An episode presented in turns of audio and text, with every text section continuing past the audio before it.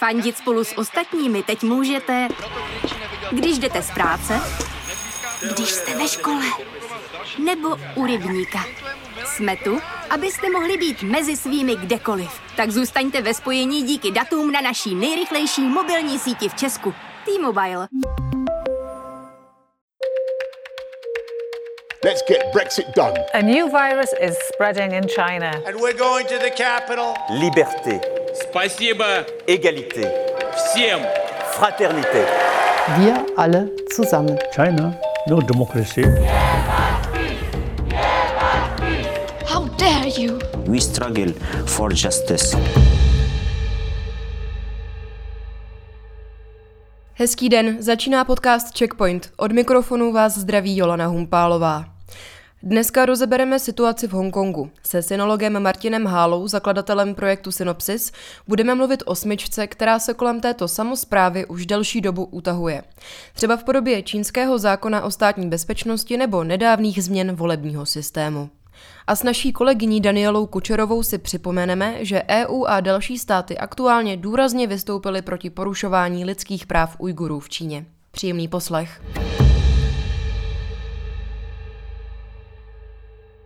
Checkpointu nyní vítám synologa Martina Hálu, zakladatele projektu Synopsis. Dobrý den. Dobrý den. Hongkong čekají v září volby do legislativní rady tamního zákonodárného schromáždění. Měly se konat už loni, nakonec je vláda kvůli pandemii přesunula. No a před dvěma týdny byl čínský parlament jednohlasně pro změny volebního systému v Hongkongu. O jaké změny tedy jde? No, ty změny jsou poměrně dalekosáhlé. Možná bychom měli předeslat, že ty volby byly odložené o jeden rok, ale zřejmě ani ne tak kvůli pandemii, jako spíše kvůli tomu, že Původně ty vyhlídky na vítězství pro pekingských sil ve volbách do legislativní rady vypadaly nepříliš dobře v tom řádném termínu, tedy loni v září. A to hlavně poté, co v listopadu, tuším, 2019 proběhly okrskové volby v, v Hongkongu, které se volí přímým volebním systémem. A v nich zcela drtivě zvítězila opozice, tedy pro, de- pro demokratické síly, které tvoří v Hongkongu opozici. Čili vypadalo to, že pokud by ty volby se skutečně uskutečnily loni v září, tak by podobně dopadly i ty volby do toho eh, eh, parlamentu v úvozovkách hongkongského. To byl zřejmě důvod, proč je zprávkyně Hongkongu Carrie Lam odložila o jeden rok a pandemie v tom zřejmě byla pouhou záminkou. Hongkongská administrativa v čele s Carrie Lam tak získala vlastně rok na to, aby mohla podmínky upravit tak, aby zaručila, že nedojde k tomu, že by demokratické síly mohly skutečně ty volby vyhrát, ale naopak, aby si pojistila, že co možná nejvíce hlasů, nebo respektive celý ten volební systém, vlastně zaručí vítězství pro pekingských sil. A to teď vlastně právě vidíme v, těch změnách volebního systému, který schválil čínský parlament, tedy parlament čínské, zase ten parlament bychom museli dát asi do úvozovek, parlament Čínské lidové republiky, nebo respektive právě schvaluje ten no, nový volební systém, tak jak ho formuluje Všečínské schromáždění lidových zástupců, tedy ten čínský parlament, v podstatě nedává žádné šance opozici a v podstatě celkem zákonitě povede k tomu, že v Hongkongu nastane v situace, kdy v podstatě opozice bude vyloučena z, z, z politického života. Změny volebního systému tedy opět jenom posílí vliv pro pekingských politiků, respektive Číny na tuto samozprávu. Ta pomyslná čínská smyčka se ale nad Hongkongem utahuje už delší dobu. Proč se to děje právě teď? No, ta, ta, ten vývoj má samozřejmě svoji vlastní vnitřní logiku. Ta smyčka se vztahuje skutečně v, velmi dlouho, přinejmenším od roku 2003. Ale v události v, nabily spát po těch nepokojích v Hongkongu v roce 2014, které zase byly spíše asi reakcí na tu novou čínskou asertivnější politiku po nástupu Xi Jinpinga jakožto generálního tajemníka komunistické strany Číny v roce 2012 a prezidenta Čínské lidové republiky v roce 2013.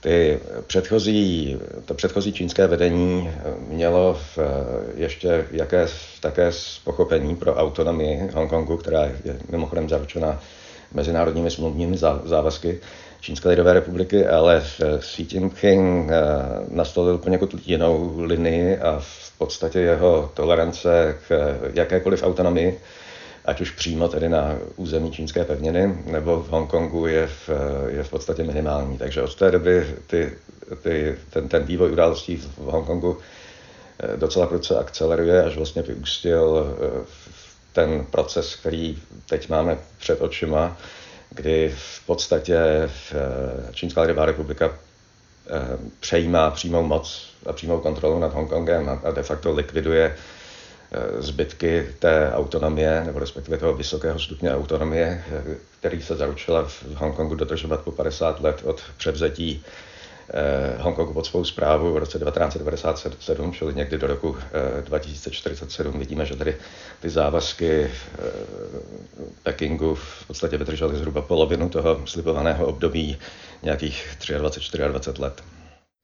Vy říkáte, že se ta smyčka utahuje tedy už od roku 2003, ale celá ta mašina reform a represí se ve velkém opravdu rozjela před dvěma lety, kdy miliony lidí zaplavili ulice při těch protestech proti návrhu zákona, který by umožňoval vydat podezřelé mimo, mimo jiné do pevninské Číny.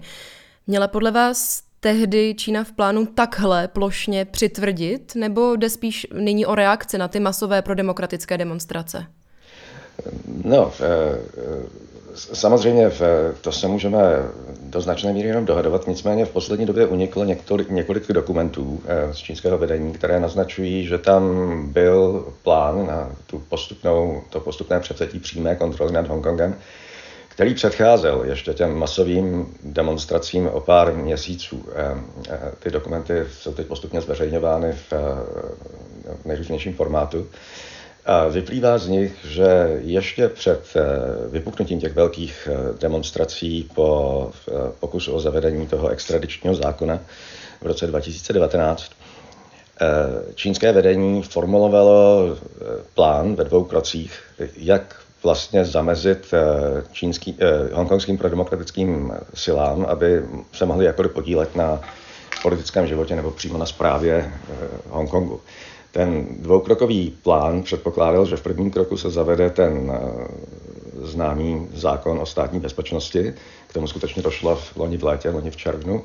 A ten druhý krok potom předpokládal změnu volebního systému, který zajistí vlastně politickou kontrolu nad Hongkongem eh, pro pekinským silám. A ten plán skutečně eh, se, jak se implementuje, to vlastně teď sledujeme, tak říkajíc, v přímém přenosu.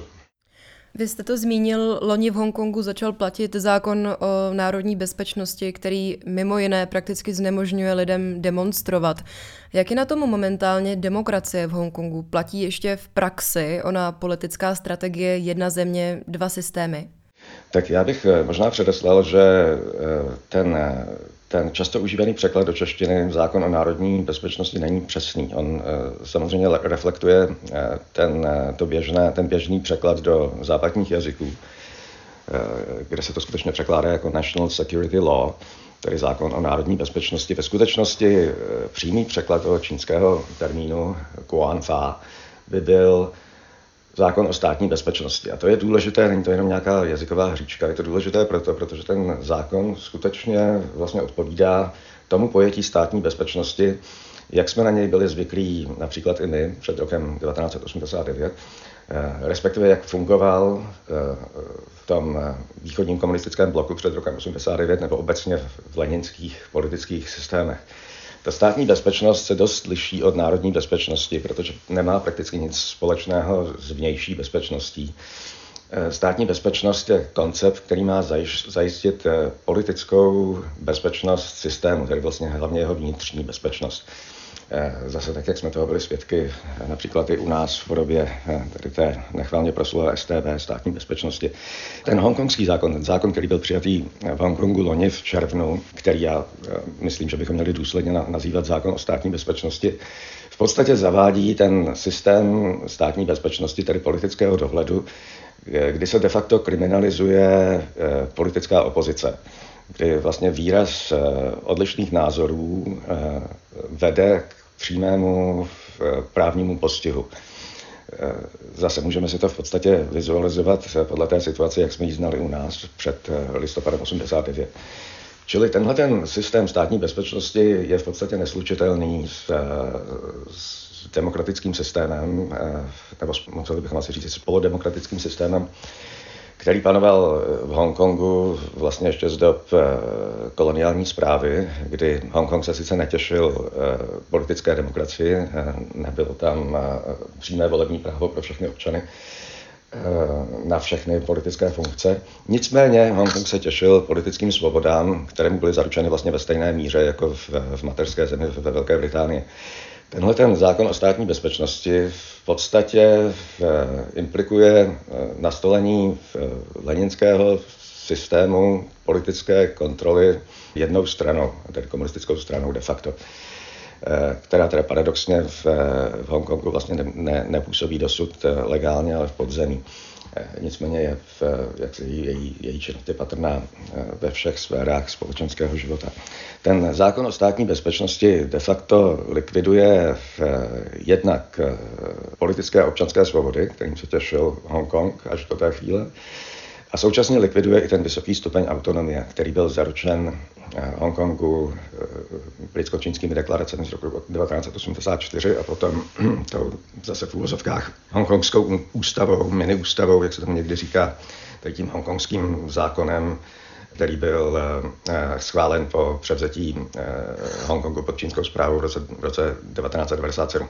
Čili zavedení toho zákona o státní bezpečnosti představuje velmi prudký zvrat v, v poměrech v Hongkongu, v politické sféře, ale i v právní sféře v podstatě likviduje ten dosavadní hongkongský systém. Nedávno tamní úřady zatkly na 50 prodemokratických aktivistů právě na základě toho zákona o státní bezpečnosti. Co jim teď hrozí? Má proces s nimi sloužit jako taková pohrůžka všem dalším, kteří by se chtěli vůči čínskému režimu otevřeně vymezovat?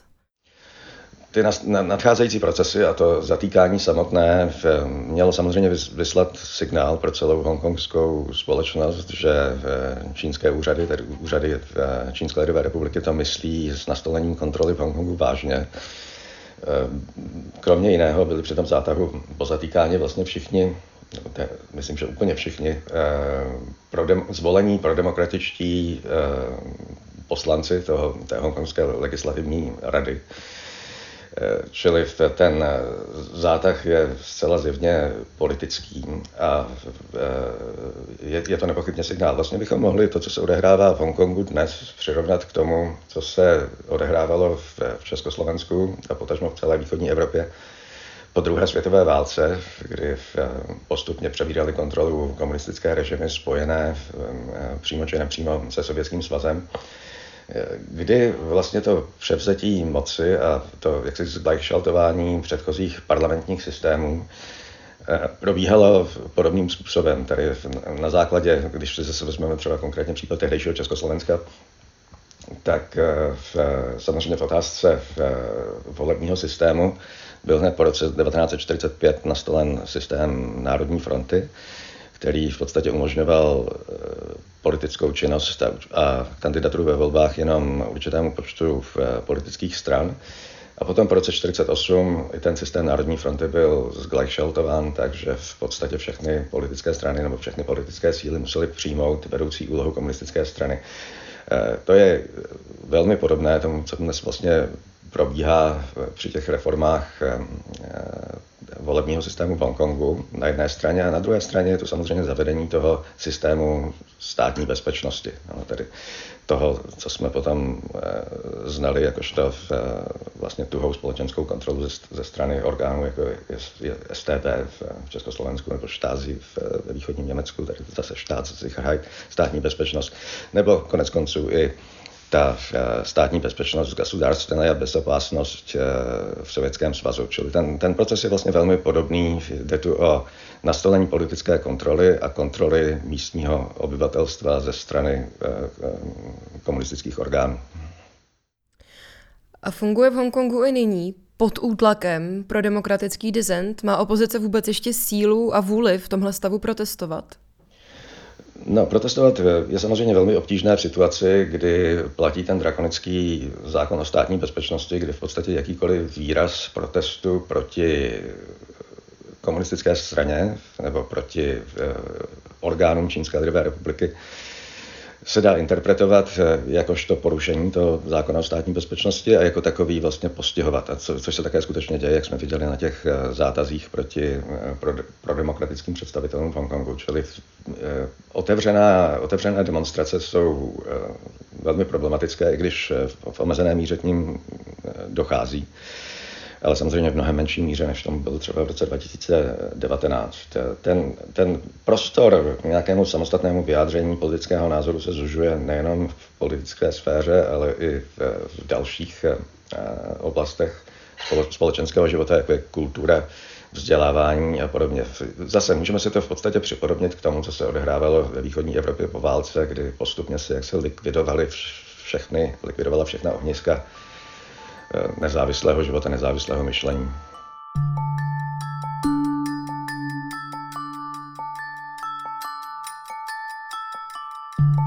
Posloucháte podcast Checkpoint. Než se dostaneme k druhé části rozhovoru, ráda bych upozornila na zajímavý text na webu Seznam zpráv.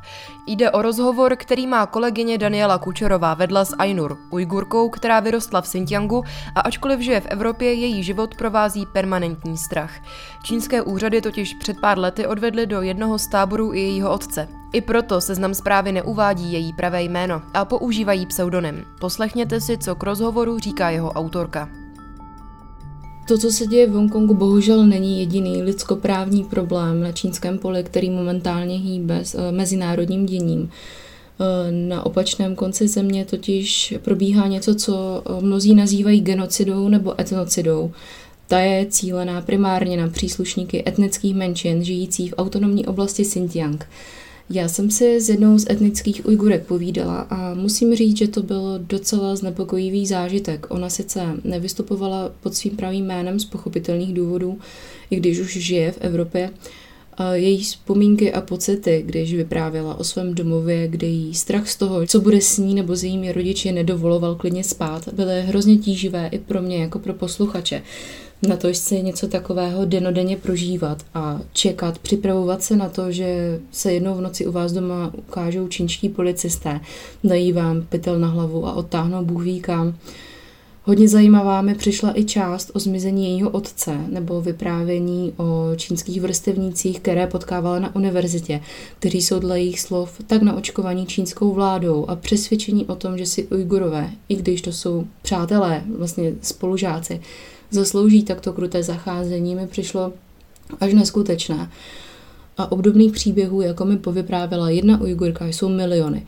A praktiky čínské komunistické strany jsou hlavními důvody, proč Evropská unie, ale třeba i Velká Británie nebo Kanada rozhodly, že je na čase na Čínu uvolit sankce za porušování lidských práv. To byla Daniela Kučerová, No a teď zpátky do Hongkongu. Martin Hála v druhé části rozhovoru popisuje, jak nyní život v této čínské samozprávě vypadá. A dozvíte se, zda mezinárodní společenství, tedy i Česko, nemohlo pro Hongkong udělat víc. Jak se vlastně se zmiňovanými změnami proměnil ten úplně běžný život v Hongkongu? Vy sám jste tam chvíli žil. V čem vidíte největší rozdíl? No, já musím zase předeslat, že jsem eh, v Hongkongu už pár let nebyl a jak to tak vypadá, tak se tam hned tak nedostanu. Čili v, eh, moje povědomí o tom, jak se život změnil po zavedení toho zákona o státní bezpečnosti, je vlastně jenom zprostředkované z, z, z komunikace s, s, přáteli a ze světového tisku, který o tom referuje.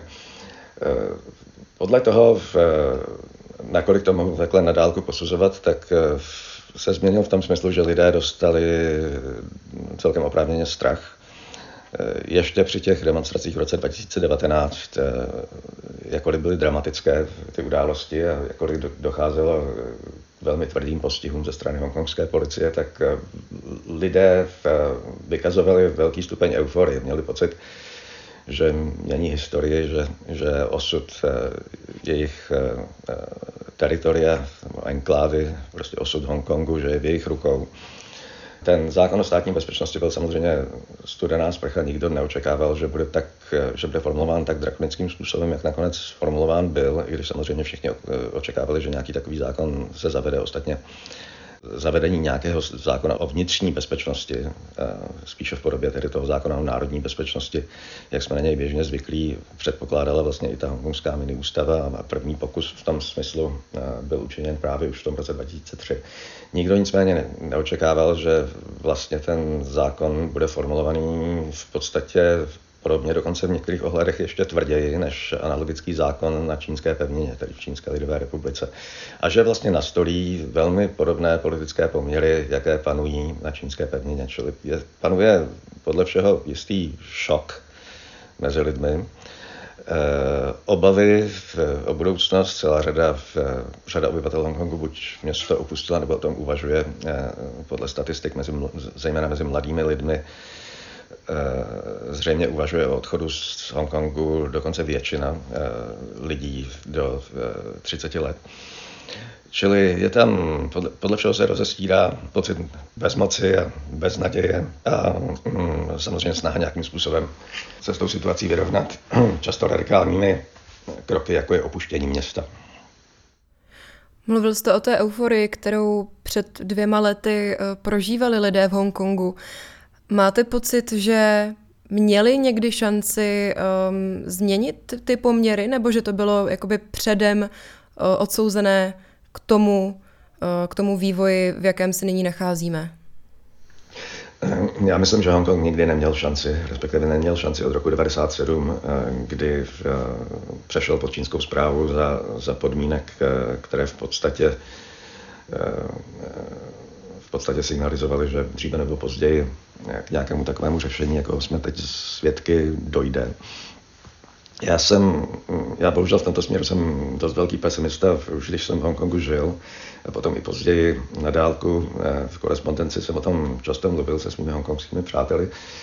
Eh, ty konverzace, byly zajímavé, hlavně v tom roce 2019, kdy skutečně panovala velká euforie, ale současně bylo zjevné, že ta situace vlastně nemá žádné eh, pozitivní řešení, že dříve nebo později komunistická strana Číny nějakým způsobem tu situaci bude řešit a bude ji řešit silovým způsobem a že v podstatě nemůže tolerovat to, co se v Hongkongu odehrávalo a nemůže ode, za toho současného čínského vedení nemůže tolerovat ani ten vysoký stupeň autonomie, respektive žádný stupeň autonomie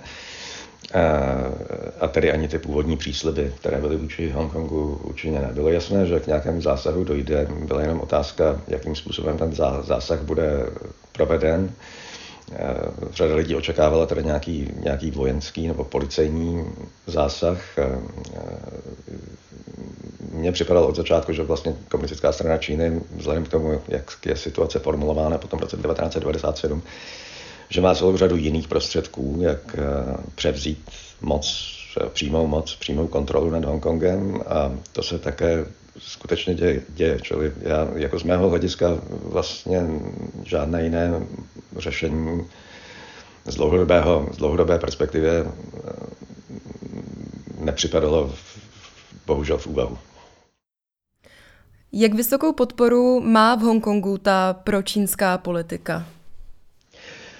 samozřejmě vzhledem k tomu, že, že ne, nepanuje, vlastně nikdy, nikdy nepanovalo všeobecné volební právo, eh, tedy ten princip eh, jednoho hlasu, eh, tedy jednoho člověka, jednoho hlasu v Hongkongu, tak o tom nemáme úplně představ, přesnou představu. Nicméně, v, pokud bychom analyzovali ten dosavadní volební systém v Hongkongu, tak většina pozorovatelů v Hongkongu mluví o takzvaném zlatém poměru, jak tam říkají golden ratio,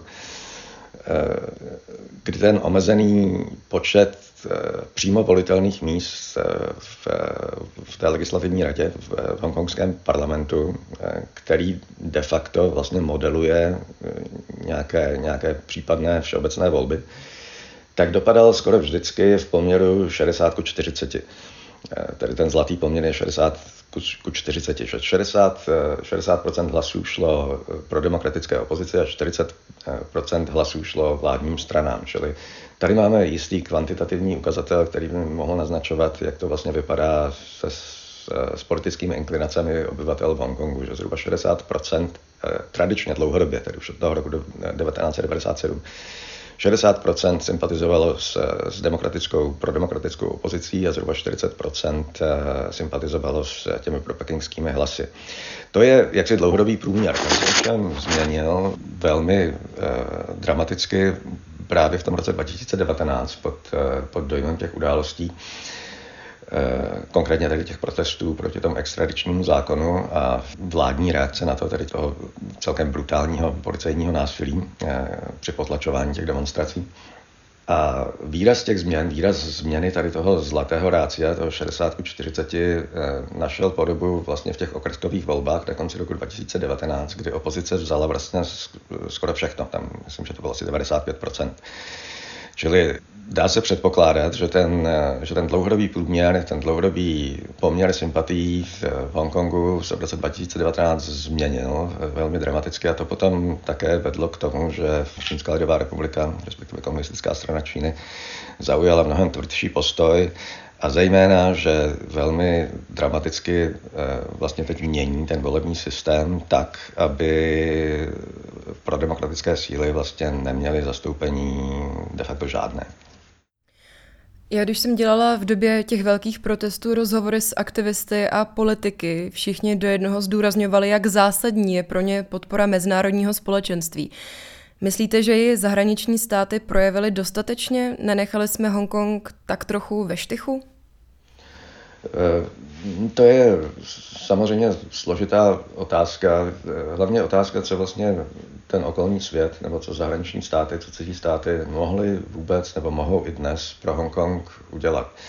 Hongkongu mohly pomoci jaksi síly vnější před tím rokem 1997. Eh, tam myslím, že eh, Velká Británie, jakožto koloniální mocnost, která předávala Hongkong Čínské lidové republice, měla možná větší prostor pro to, aby si vymohla nějaké ústupky eh, z čínské strany, než eh, jak to nakonec dopadlo. Eh, sice ten poslední britský guvernér Patton se samozřejmě snažil a vysloužil si za to velmi silný odpor Pekingu, aby na poslední chvíli nějaké demokratické reformy do zprávy Hongkongu zanesl ale ve svém výsledku vlastně to předání Hongkongu pod čínskou zprávu v roce 1997 eh, dost dobře nepřipravilo, nepřipravilo Hongkong na to, co ho čeká. Dalo mu vlastně eh, dalo jaksi demokratickým silám Hongkongu eh, velmi malý manévrovací prostor,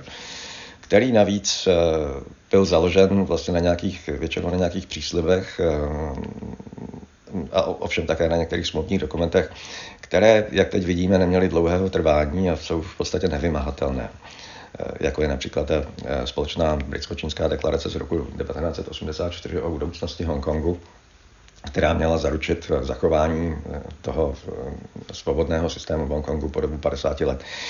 Eh, vidíme, že když Čína v, v podstatě v jednostranně odstoupila od, těch, od té deklarace v, zhruba v polovině toho období, které slibovala, tak eh, není jaksi na světě síly, které by mohlo nějakým způsobem jí přinutit k tomu, aby revidovala své rozhodnutí.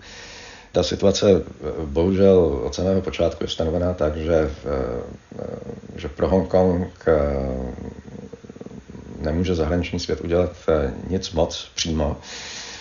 Ehm, může, mohl by snad udělat eh, některé věci nepřímo, jako je například přijímání v, eh, uprchlíků z Hongkongu. Eh, samozřejmě nějaká morální podpora je na místě, když patrně obyvatelům Hongkongu přímo nepomůže.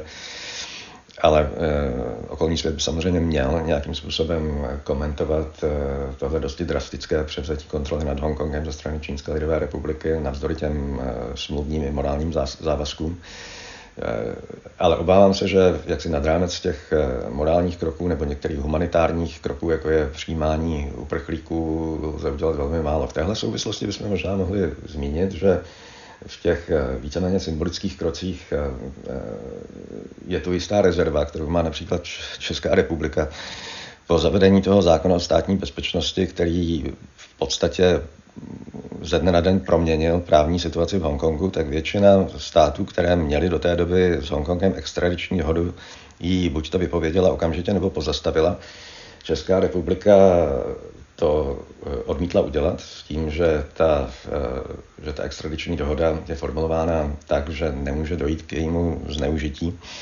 Což je ovšem jenom, eh, pokud je to skutečně pravda, jenom polovina toho argumentu. Tady je samozřejmě i nějaká rovina, jaksi obecná, symbolická v tom smyslu, že ta extradiční dohoda, kterou my máme s Hongkongem, byla uzavřena za úplně jiné situace, kdy v Hongkongu panovaly úplně jiné právní poměry.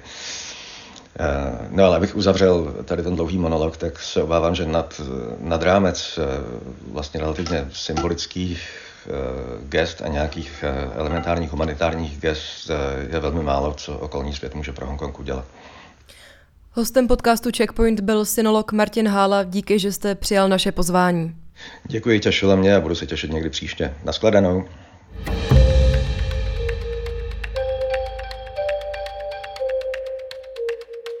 Checkpoint je u konce. Děkujeme, že nás posloucháte na webu Seznam zpráv i v aplikacích, kde nám můžete napsat, jak se vám nová rozhovorová podoba tohohle podcastu líbí.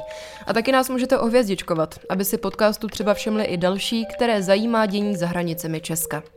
Psát ale můžete i přímo mě a Evě, společně se kterou pro vás Checkpoint připravujeme, na e-mail audiozavináč.cz nebo na Twitter, kde najdete mě pod nikem Jolana podtržítko H a Evu jako Eva podtržítko Souk. A náš podcast pod hashtagem Checkpoint podtržítko Joleva. No a to už je opravdu všechno. Mějte se fajn a příští týden zase u Checkpointu naslyšenou.